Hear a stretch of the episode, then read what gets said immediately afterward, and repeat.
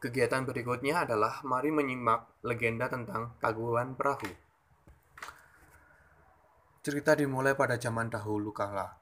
Terdengar kisah dari salah satu putri di Jawa Barat bernama Dayang Sumbi dan mempunyai anak bernama Sang Kuryang.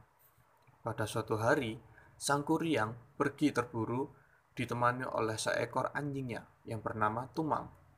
Tetapi Sang Kuryang tidak tahu bahwa anjing itu adalah titisan dewa dan sekaligus adalah bapaknya.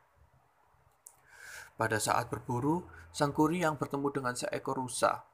Sang Kuryang teringat bahwa ibunya sangat senang dengan hati rusa. Akhirnya, Sang Kuryang menyuruh Tumang untuk mengejar rusa tersebut. Namun, Tumang kehilangan jejak rusa, dan Sang Kuryang menjadi marah. Sang Kuryang akhirnya membunuh Tumang untuk mengambil hatinya, dan kemudian ia pulang.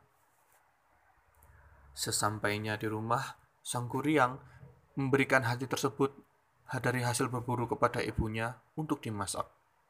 Saat memakannya, Dayang Sumbik teringat pada Tumang dan menanyakan pada Sang Kuryang bagaimana keadaan Tumang.